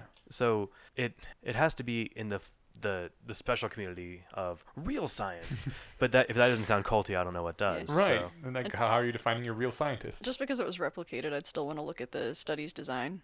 Yeah. Like, uh, was it double blinded? You know, um, yeah, okay, I did jump too hard onto dismissing it out of hand just because of what Stephen was just talking about. Like, we've seen this before. We know Well, why this happens, but Right. I would absolutely dismiss ESP out of hand too. Uh, I just had to think for a while about why I would.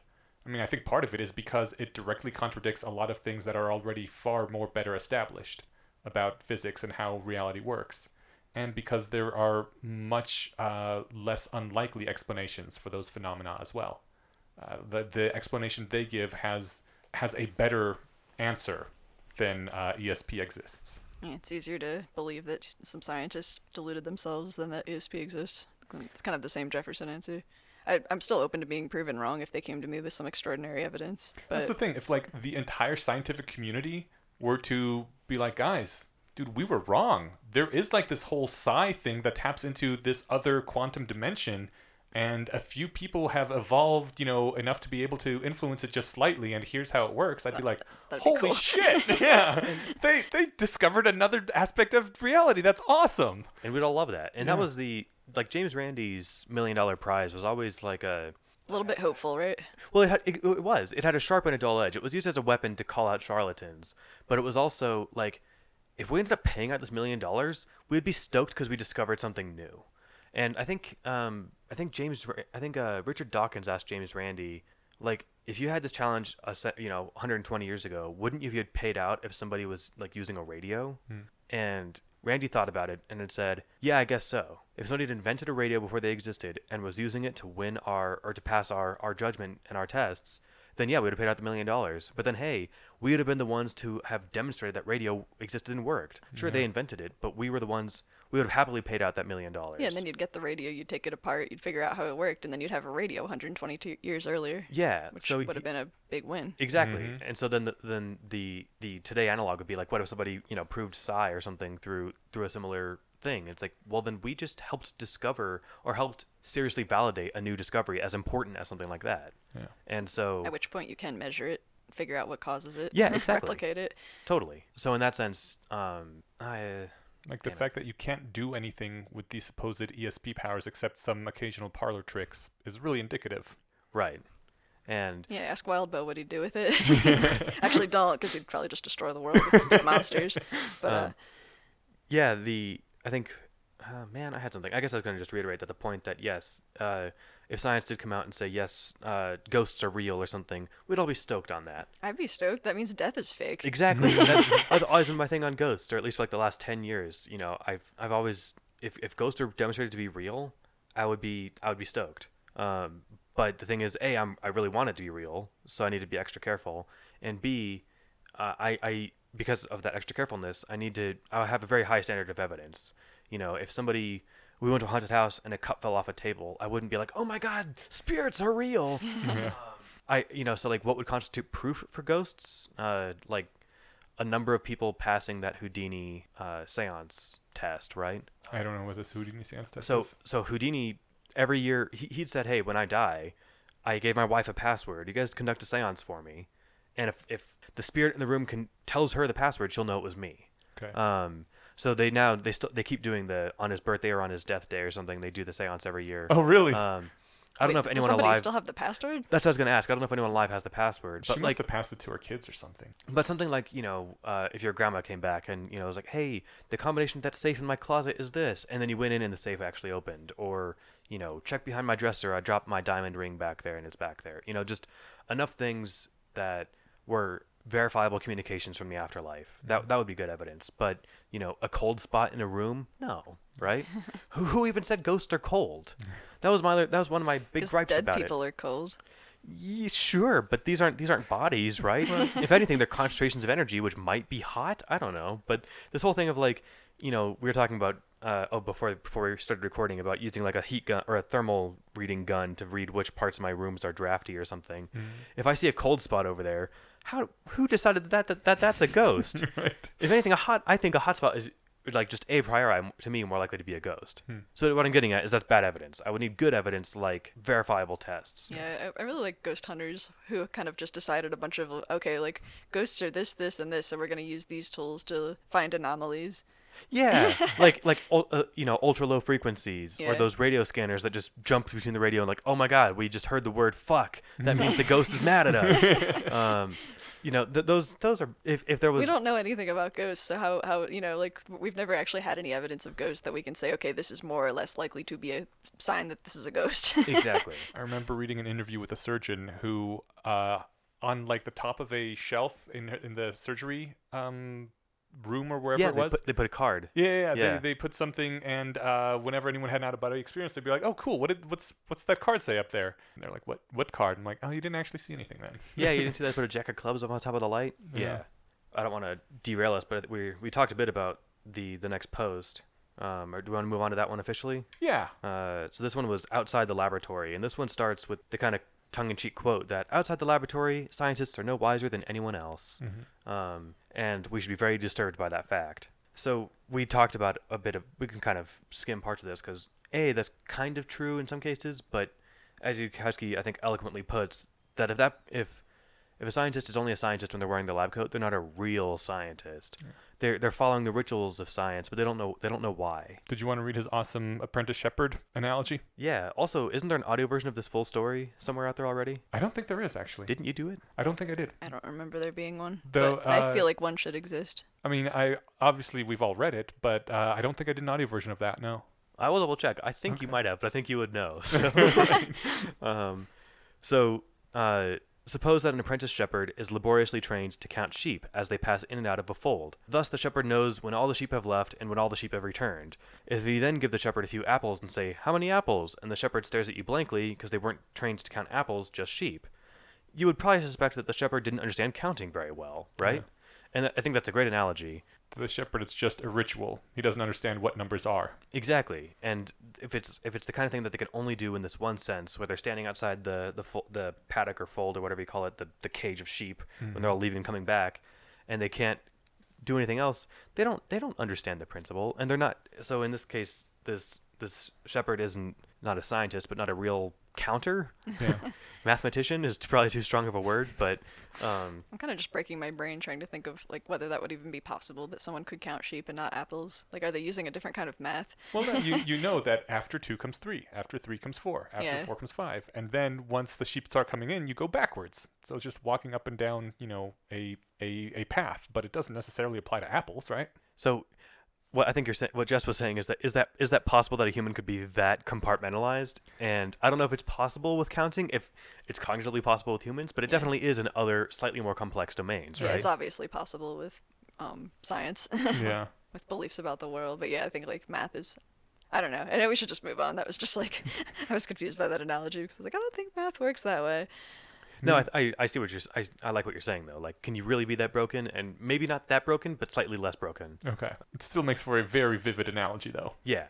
Yeah, I kind of ruined it. I'm sorry. I, I, I disagree. I, I I think it's fun to think about. So Yeah, I mean, is it a ritualized tradition for testing hypotheses experimentally? Like, why should you test them experimentally? Mm-hmm. Um, if you're if you're a scientist and that's your job, that's why. But if, if you're a lowercase s scientist and it's your job, that's why. If you're capital S scientist and that's who you are, it's because you want to have an accurate map of the territory. Yeah. And testing is the only way to, to, to do that. Yeah, he he has this thing that I sometimes quote, not verbatim, but uh, I, I make this analogy as well. That when you look down to see your shoes to see if your shoelaces are untied, photons arrive from the sun, bounce off your shoelaces, strike your retina, are transduced into a neural firing, are reconstructed by your visual cortex into an activation pattern that's strongly correlated with the current shape of your shoelaces. So to gain new information with the territory, you have to interact with the territory. His his thoughts are correlated with the the photons, which are correlated with the shoelaces. There's this direct chain that ties everything together. Uh, there has to be some real physical process whereby your brain state ends up correlated to the state of the environment. To find things out, you have to go look. And then he goes on to say that uh, what about a scientist who is competent in the lab but outside believes in the spirit world? If he says something along the lines of, well, no one really knows, and I admit that I don't have any evidence, but a religious belief, it can't be dispro- disproven one way or another by observation, then uh, Eliezer says, I cannot but conclude that this person literally doesn't know why you have to look at things. I, I think that's the that that's um, the puzzle that, that you're thinking about, Jess, when you brought up the, the counting person. Like, is it possible that they really? I I don't know. I It sounds like he's being like- uncharitable, but it it might really be the case, right? Yeah, like maybe they just see apples and their brain just blanks. Like, no, that's not what you do with apples. You do that with sheep. Apples are for eating. It's it's really frustrating that um, whole paragraph about the shoes and the sun and the photons because I wish there was a simple way I could use that when I argue with people who don't understand why you have to look at things.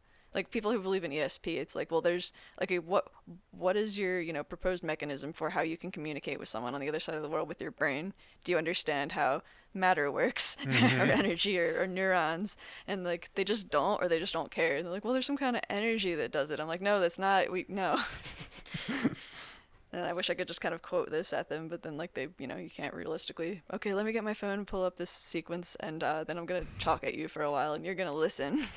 I could think of a really butchered way to do it, which is where you grab a coin and a gun, flip the Oh coin, God. catch it in your hand, and don't show the person, and then say, "Is it heads or tails?" If you guess wrong, I'm going to shoot you. And do you want to look first?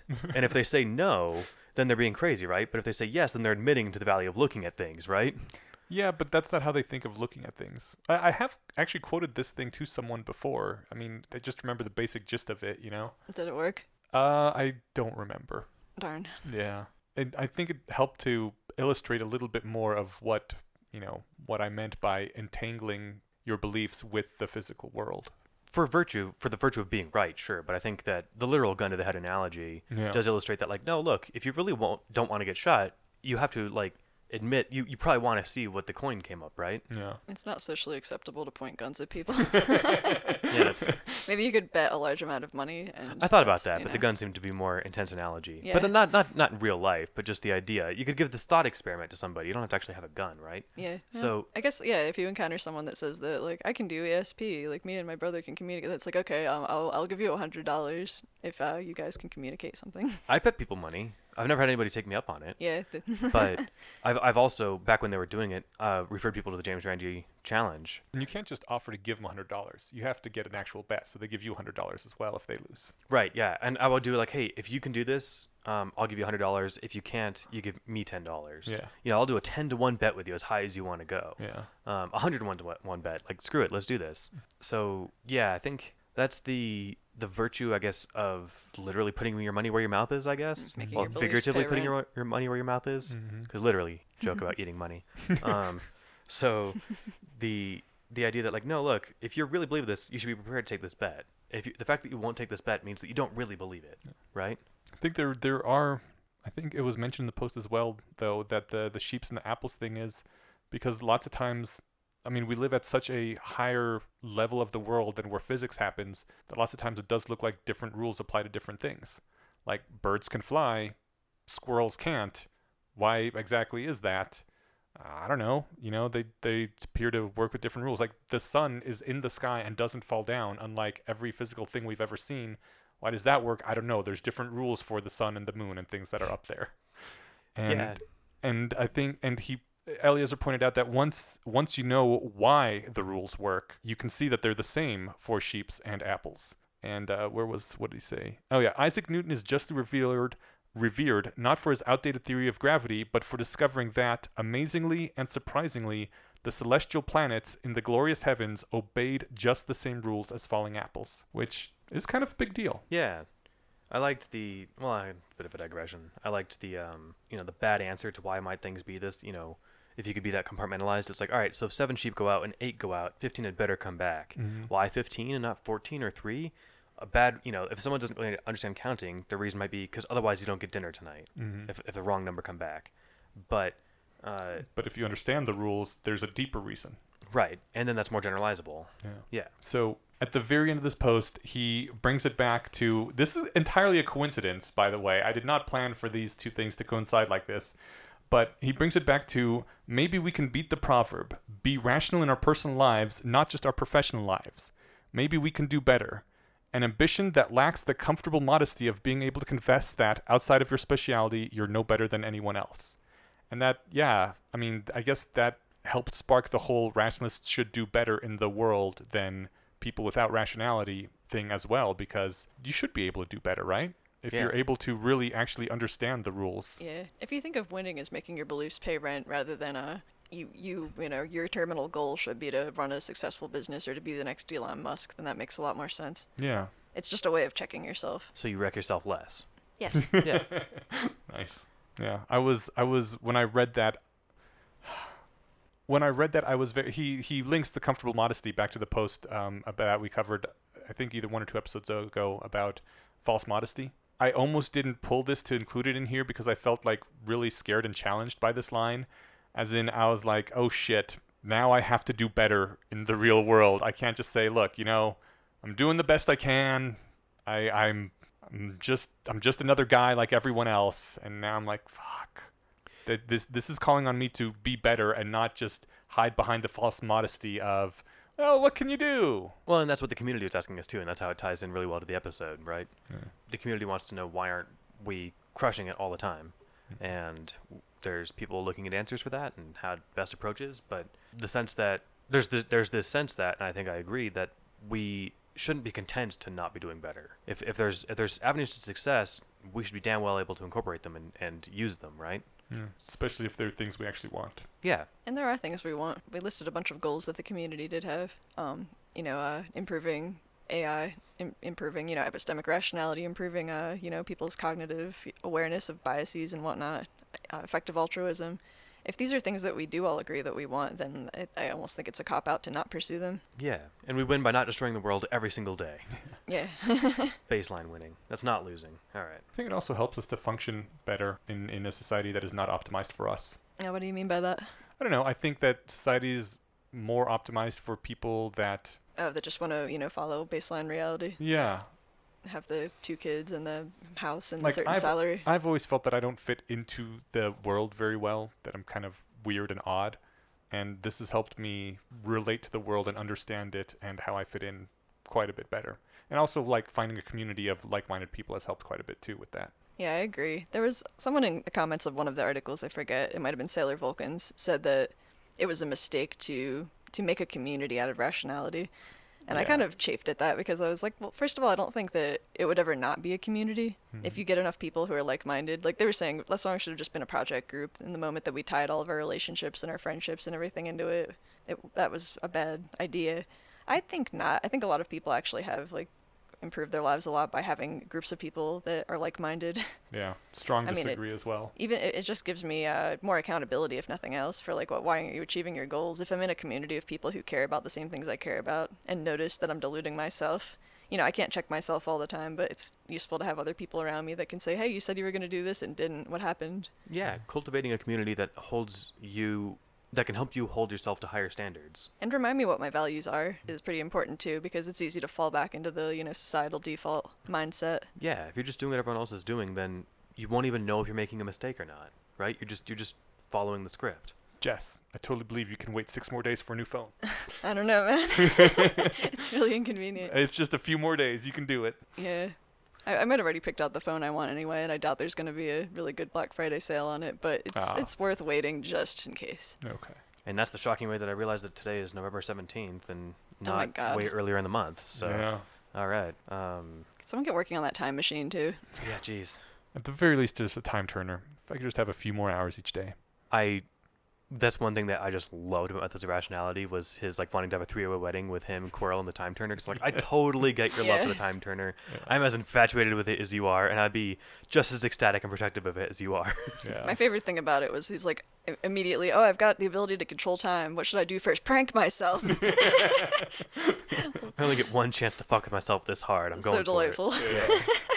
All right. Uh, next episode, we will talk about the episodes "Politics is the Mind Killer." Dun dun dun! It shows up, uh, and "Just Lose Hope Already," and there will be links to both of those at thebayesianconspiracy.com. Yep.